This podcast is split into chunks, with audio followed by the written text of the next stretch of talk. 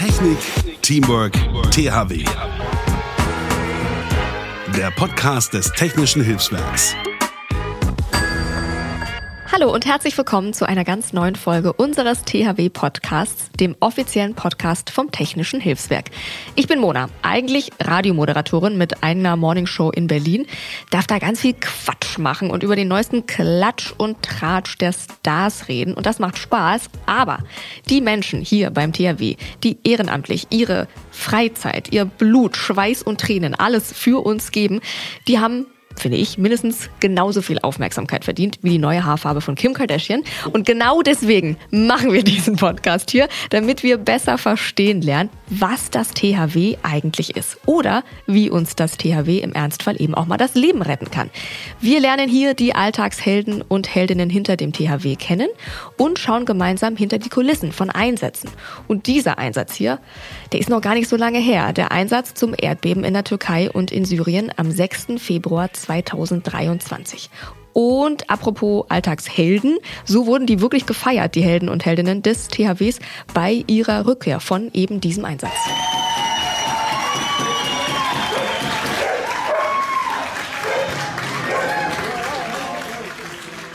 Gänsehaut jetzt schon. Am Flughafen wart ihr da. Und eine, die da so heldenhaft empfangen wurde am Flughafen, das ist Evelyn Kümper. Und ich freue mich sehr, dass du heute hier bei uns im Podcast mit dabei bist. Herzlich willkommen, Evelyn. Hallo, danke für die Einladung. Sehr gerne. Schön, dass du hier bist. Bevor wir gleich zusammen gedanklich nochmal in die Türkei und beziehungsweise nach Syrien reisen, gemeinsam mit dir in diesen Einsatz, wollen wir dich erstmal kennenlernen, die echte Person hinter dieser Person im Einsatz quasi. Das machen wir mit einem kleinen Steckbrief. Ich stelle dir Fragen und du antwortest einfach ganz fix direkt aus dem Bauch raus, ja? Jo. Dein Name? Evi. Dein Alter? 58. Woher kommst du?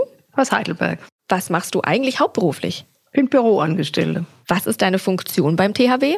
Zum einen bin ich Gruppenführer bei uns im Ortsverband und äh, Rettungshundeführerin und das nicht nur im Ortsverband, sondern auch in der SEBA, der Schnelleinsatzeinheit Bergung im Ausland. Zu der kommen wir gleich, das ist schon das Stichwort. Hast du einen Lieblingsfilm? Nö. Keine Zeit, war. Genau. einfach mal Füße hoch auf der Couch und einen Film gucken. Genau. Was war dein liebstes Schulfach? Biologie. Und wie nennen dich deine Freunde? Efi. Efi, sehr schön. Dann dürfen wir dich auch so nennen, Efi. Aber gern. Dann sind wir ab jetzt feste Freunde. So schön, so schnell geht's. So, wir haben gerade gehört, wie ihr nach eurem Einsatz in der Erdbebenregion wieder in Deutschland empfangen wurdet, direkt am Flughafen. Auch die Hunde haben wir schon gehört. Wenn du das nochmal so wirklich hörst jetzt gerade in dem Moment, was kommt da bei dir hoch? Das war berauschend, diese Ankunft, dieser, dieser Jubel hatte ich nicht in der Form mitgerechnet. Und die hat dann schon sprachlos gemacht. Das hat sehr bewegt. Mhm. Ja, Gänsehaut, oder? Wenn du das ja. auch so sagst, habe ich direkt ja. Gänsehaut. Das war ja nun das Ende eines ganz langen, wie ich mir vorstelle, strapazierenden und fordernden Einsatzes. Lass uns mal zurück zum Anfang springen. In die frühen Morgenstunden vom 6. Februar 2023. Kurz nach 4 Uhr morgens Ortszeit gab es da das erste Beben. 33 Kilometer etwa nordwestlich der Stadt Gaziantep, also Südosten der Türkei und syrische Grenzregion eigentlich. Und dieses Erdbeben hatte eine Stärke von 7,8 auf der Richterskala. Nur mal zum Einordnen, das ist mit einem weiteren Erdbeben von 1939 das stärkste Erdbeben, das äh, die Türkei nach Beginn der Aufzeichnung überhaupt getroffen hat. Efi, wie war das, als du diese Nachricht bekommen hast, als du mit der aufgewacht bist? War das erstmal normal, so wie wir normalos, als Push-Nachricht auf dem Handy, aus Radio, Zeitung, Fernsehen oder gab es da schon mal was davor vom THW? Es gab kurz vorher, bevor ich aufgewacht bin, wirklich eine E-Mail vom THW mit einer sogenannten Verfügbarkeitsabfrage, wo dann eben gefragt wird, wer wäre denn verfügbar, ah. wenn es in den Einsatz gehen würde. Mhm. Und daraufhin habe ich dann natürlich die Medien angemacht, sprich Radio angemacht okay. und erstmal dann so die ersten Infos über die Medien gekriegt, was denn eigentlich der genaue Hintergrund ist. Weißt du noch, wie du dich da gefühlt hast oder was du da gedacht hast, als du diese ersten Bilder vielleicht auch gesehen hast? Also Bilder habe ich da noch gar keine gesehen, aber der erste Eindruck war, das hat eine Dimension, wo wir auf jeden Fall rausgehen werden. Okay, das war dir da schon bewusst? Ja. Mhm. Hätte mich gewundert, wenn es nicht so weit gekommen wäre. Okay, das heißt, vielleicht können wir es nochmal ganz fix einordnen. 4 Uhr Ortszeit, beziehungsweise bei uns circa 2 Uhr nachts, hat da diese Erde gebebt. Wie kurz danach hat dein Telefon geklingelt oder hat deine E-Mail gepinkt? Das wird so gegen halb sieben gewesen sein. Okay. Also ein paar Stunden dazwischen sozusagen. Ja. Überlegt man dann erstmal, fragt man erstmal Mann, Kinder, Family, Freunde, so kann ich überhaupt oder was geht einem da durch den Kopf nach dieser ersten Mail? Nur mal ganz kurz als Anfrage, könntet ihr überhaupt, wenn wir rein theoretisch los müssten? Mit dem Partner hat man es in der Regel ja vorher schon abgesprochen, dass sowas kommen könnte. Mhm. Und im mhm. konkreten Fall ist das klar. Der liegt ja neben einem. Das ist natürlich die erste Frage. duff, duff, duff. Kann genau. ich. Wie sieht das aus? Das ist teils eine Frage, aber teils auch schon ein Fakt, dass man sagt, hör zu, dass es passiert und wahrscheinlich werde ich jetzt rausgehen. Mhm. Und das Gleiche dann mit dem Arbeitgeber. Also, dass ich da wirklich gleich angerufen habe und gesagt habe, wie sieht es aus? Ich kann mir zwar meine Arbeit einteilen, aber fragen muss ich trotzdem. Ich kann nicht einfach wegbleiben. Mhm. Ja, ja, ja, na klar, Bescheid sagen. Und es muss natürlich jeder für sich abschätzen, bin ich gerade abkömmlich oder okay. habe ich gerade irgendwelche wichtigen Sachen zu machen, die mich jetzt eben so lange noch binden, dass ich nicht fort kann, dass ich bleiben muss. Okay, also das ginge, dass man auch sagt, nee, dieses Mal geht leider nicht. Die Option muss es geben, ja. Mhm. Und du hast aber gesagt, ich mach's. Es ging bei dir. Ja, es war ganz klar. Mhm. Wenn ich darf, dann gehe ich mit. Sehr schön. Das war also am Montagmorgen, als sich eben das Erdbeben dann ereignet hat. In der Nacht von Dienstag auf Mittwoch, also nicht mal zwei Tage später, startete dann schon ein 50-köpfiges Team des Technischen Hilfswerks. Und zwar eine sogenannte, du hast es vorhin schon gesagt, Schnelleinsatzeinheit Bergung Ausland. SEBA. Das hat man viel gelesen, aber das steckt tatsächlich dahinter. Also Expertinnen und Experten, die auf Ortung und Rettung Rettung von verschütteten Personen spezialisiert sind. 16 Tonnen Material hattet ihr dabei, seid vom Flughafen Köln-Bonn dann in die betroffene Provinz Gaziantep im Südosten der Türkei gestartet und eben auch vier ausgebildete Rettungshunde, unter anderem deine Hündin mit dabei und du natürlich an Bord dieses Fluges. Wie waren da deine ersten Gedanken? Saßt du in diesem Flieger und hast gedacht, ich bin bereit oder hast du gedacht, oh Gott, oh Gott, was kommt da auf mich zu? Es war wirklich dieses, dass ich sage, Mensch, hast dich 20 Jahre auf diesen Einsatz vorbereitet und jetzt ist er da. Und natürlich ist man da bereit. Ja. Also da war bei mir kein Moment des Überlegens oder was, sondern es war so dieses, ich habe 20 Jahre darauf gewartet, über, über 20 Jahre das jetzt tun zu dürfen. Mhm. Und wenn die mich da brauchen, wenn die diese Hilfe und Unterstützung brauchen, dann klar fahre ich dahin und mache, was ich seit 20 Jahren oder seit über 20 Jahren ausbilde. Wahnsinn, Wahnsinn. So ganz sicher. Also es klingt richtig so, als ja. wärst du im Sattel gewesen und hast gesagt, los geht's. Wahnsinn. Es ging super schnell, trotzdem zwei Tage Latenz, bis es für euch losgehen konnte. Kannst du uns erklären, was da organisatorisches im Hintergrund passiert? Es ist wahrscheinlich ein Riesenapparat, der da erstmal losgeht. Wofür brauchte man diese zwei Tage? Na gut, das ist immer so ein Riesen, sag ich jetzt mal, Rattenschwanz, muss ja mhm. einiges organisiert werden. Wir müssen an den Abflugflughafen, es muss ein Flugzeug für uns gechartert werden oder zur Verfügung stehen. Das Material muss mit hin und das muss alles in irgendeiner Form koordiniert werden. Und wir als Helfer, wir kriegen davon sehr, sehr wenig mit. Mhm. Insofern kriegen wir auch nur das mit, was letztendlich über die Presse kam. Sprich, das Material ist noch nicht vollständig zusammengestellt und muss jetzt eben erst noch vollständig die letzten Reste zusammengestellt werden, bevor das da nach Köln kommen kann. Okay, das kriegt ihr dann, wie wir mit eigentlich, wie wir normalos aus der Presse dann. Genau, sehr viel mehr kriegen wir auch nicht mit. Ist auch gut so. Okay, eben. Dann habt ihr den Fokus auf das, was ihr braucht und was ihr genau. können und wissen müsst. Wir sprechen gleich nochmal auch über dieses bisschen organisatorische. Lass uns erstmal da bleiben, dass du gerade gesagt hast, 20 Jahre hast du auf diesen Moment gewartet und jetzt ist er da. Heißt das, das war dein erster Auslandseinsatz in dieser Größenordnung oder überhaupt überhaupt erster Auslandseinsatz?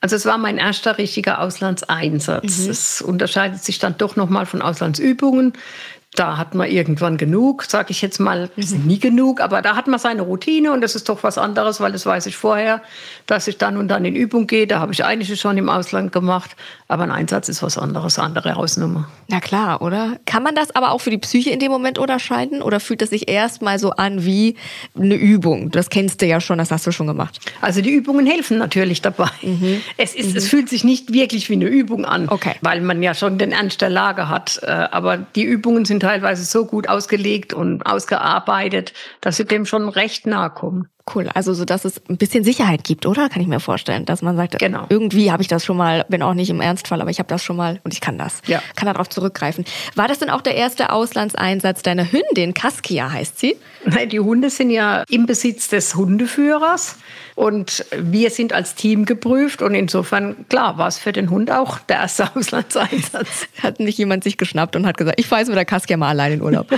das geht nicht. Okay. Wie unterscheidet sich dann so ein Auslandseinsatz Auslandseinsatz von den Einsätzen in Deutschland. Was würdest du da sagen? Ist das nochmal eine besondere Aufregung, die vielleicht auch oder Ungewissheit vielleicht auch mit Sprache, verschiedenen Teams, die man da hat, die da auf einen zukommt? So ein Auslandseinsatz ist eine andere Dimension. Im Inland ist es mehr Routine. Das ist ein großer Unterschied. Okay. Und beim Auslandseinsatz hat man einfach noch ein paar unbekanntere Variablen. Genau. Wahrscheinlich auch, oder? Mhm. Und dann war diese Region als Einsatzgebiet ja nochmal komplett was anderes und Neues und Besonderes. Hat dieser Aspekt bei der Vorbereitung jetzt bei euch ganz konkret im Einsatz dann auch selber eine Rolle gespielt? Wir erfahren natürlich vorher, wo es hingeht und machen uns dann unsere Gedanken, beziehungsweise kriegen auch zur Sicherheitslage vorab schon Informationen. Und das ist wirklich was, wo ich dieses Vertrauen habe, dass ich sage, okay, wenn die das so einstufen, dass es okay ist, dann mache ich mir auch keine weiteren Gedanken groß mehr. Ja. Gab es da aber irgendwas, wo du dich erinnerst, irgendwie irgendwas Konkretes, was da jetzt anders war als sonst? Also für was hätten sie nicht gewährleisten können oder sowas? Gab es da irgendwas? Also habe ich nichts mitgekriegt. Es hieß dann irgendwann mal, die Sicherheitslage ist nicht mehr so gegeben, wie wir es uns wünschen für den Einsatz. Also bleiben wir im Camp. Okay. Und warten, bis wirklich konkrete Anfragen kommen, dann gehen wir selbstverständlich raus. Wir sind ja dort, um zu helfen. Okay. Ansonsten das Buddy-Prinzip, das dort nochmal betont wurde, das haben wir in der SEBA immer. Was heißt das? Das Buddy-Prinzip ist einfach, dass keiner sich im Einsatzfall, und es fängt in der Regel schon am Flughafen an, sich mehr alleine von der Gruppe wegbewegt. Ob der jetzt auf Toilette muss oder mhm. was auch immer, was man sich vorstellen kann, der Hund mal Gassi muss, ah, ist eben. das Buddy-Prinzip so in uns drin, dass wir es nicht alleine tun. Okay. Das heißt, wenn mein Hund sich lösen muss, und das kann er jetzt nun mal nicht im Camp machen, dann suche ich mir jemand und sage, kannst du mich bitte begleiten? Okay, einer steht immer Schmiere sozusagen. Genau, genau. Dann kommen wir nochmal zurück zum Anfang. Ich habe gelesen, innerhalb von wenigen Stunden wart ihr ja wirklich quasi bereit zum Abflug. Was heißt bereit zum Abflug? Was geht bei dir da los, als dieser Alarm kam, beziehungsweise dann wirklich der Aufruf, du Efi, du gehst jetzt dorthin? Was geht da bei dir los? Hast du eine Packliste? Steht da schon was bereit irgendwie? Eine Tasche, die immer gefüllt ist? Oder was geht da bei dir los? Wir haben alle einen großen Trolley und der ist in der Regel, also nicht nur in der Regel, ich wüsste niemand, bei dem es nicht so ist, der ist gepackt. Bei mir steht er im Keller und man hat eigentlich auch so gegenwärtig, was drin ist. Man guckt nochmal so grob drüber, ein bisschen was fehlt immer.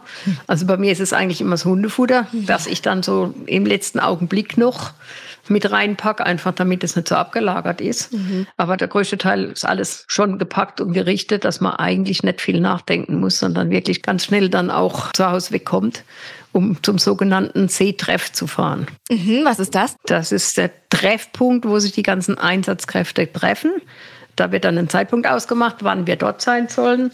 Dort treffen wir uns und dort werden dann die ersten Informationen an uns rausgegeben. Es wird geguckt, ob wir alle Papiere haben. Es wird nochmal kurz ein medizinischer Check gemacht. Mm. Es wird nochmal nachgefragt, ob die Hunde alle fit sind.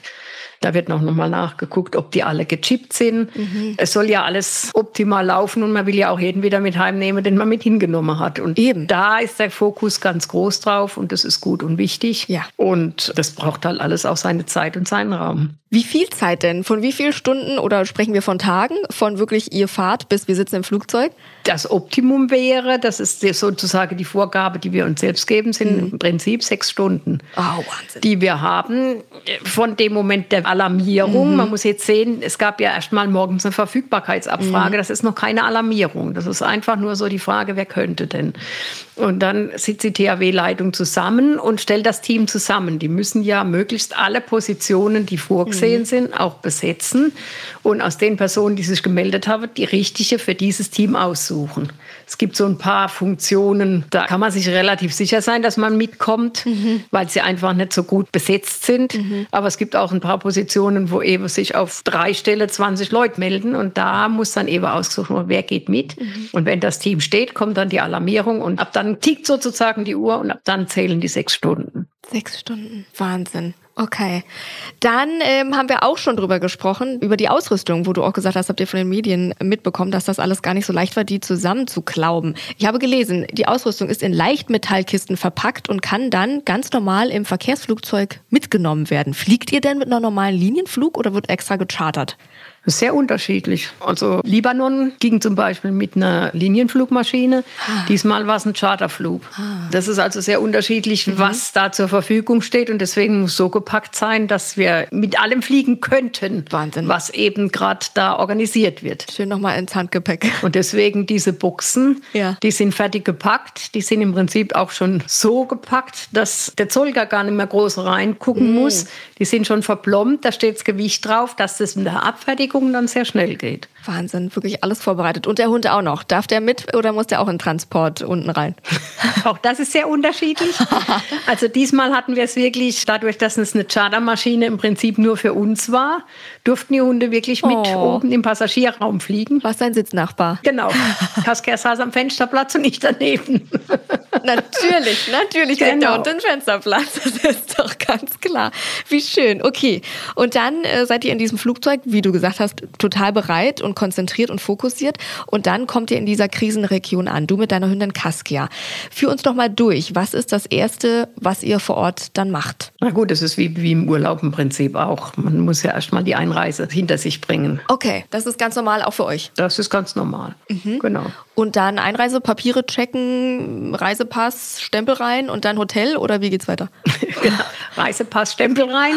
Hotel in einer Erdbebenregion? Nein, eher nicht. Klar. In dem Fall war es sogar so, dass es am Flughafen Schwierigkeiten mit dem Entladen der Maschine gab. Ah. Sprich, die anderen Helfer, wir Hundeführer sind da ein bisschen außen vor, weil mhm. man wirklich mit dem Hund auch genug beschäftigt ist, mhm. mussten beim Entladen der Maschine und Beladen der LKWs dann unterstützen. So lange wartet dann, bringt sie das ganze Team dort, bis eben alles abfahrbereit ist. Und das ist halt auch wieder dort ein organisatorischer Aufwand. Klar. Unterstützen, weil zu wenig Leute da waren oder weil der Flughafen auch betroffen war von dem Erdbeben? Oder? Ich kenne den Flughafen natürlich nicht im normalen Zustand, aber mein Eindruck war, dass das Gaziantep ein sehr kleiner Flughafen ist, mhm. der auf diesen Ansturm gar nicht vorbereitet okay. ist. Das sind ja aus allen möglichen Ländern mhm. die Flieger gekommen in einer Taktung, wo ich sage, das mhm. ist dort vermutlich auch nicht normal. Mhm. Und das haben die einfach nicht hingekriegt. Die hatten ein paar zum Entladen, so ein paar Lifter, so ne, heißen die Dinger, glaube ich durch, Aha. um das rauszuholen. Ja. Aber ähm, die können auch nicht an allen Ecken sein. Ja, ja, ja. Okay.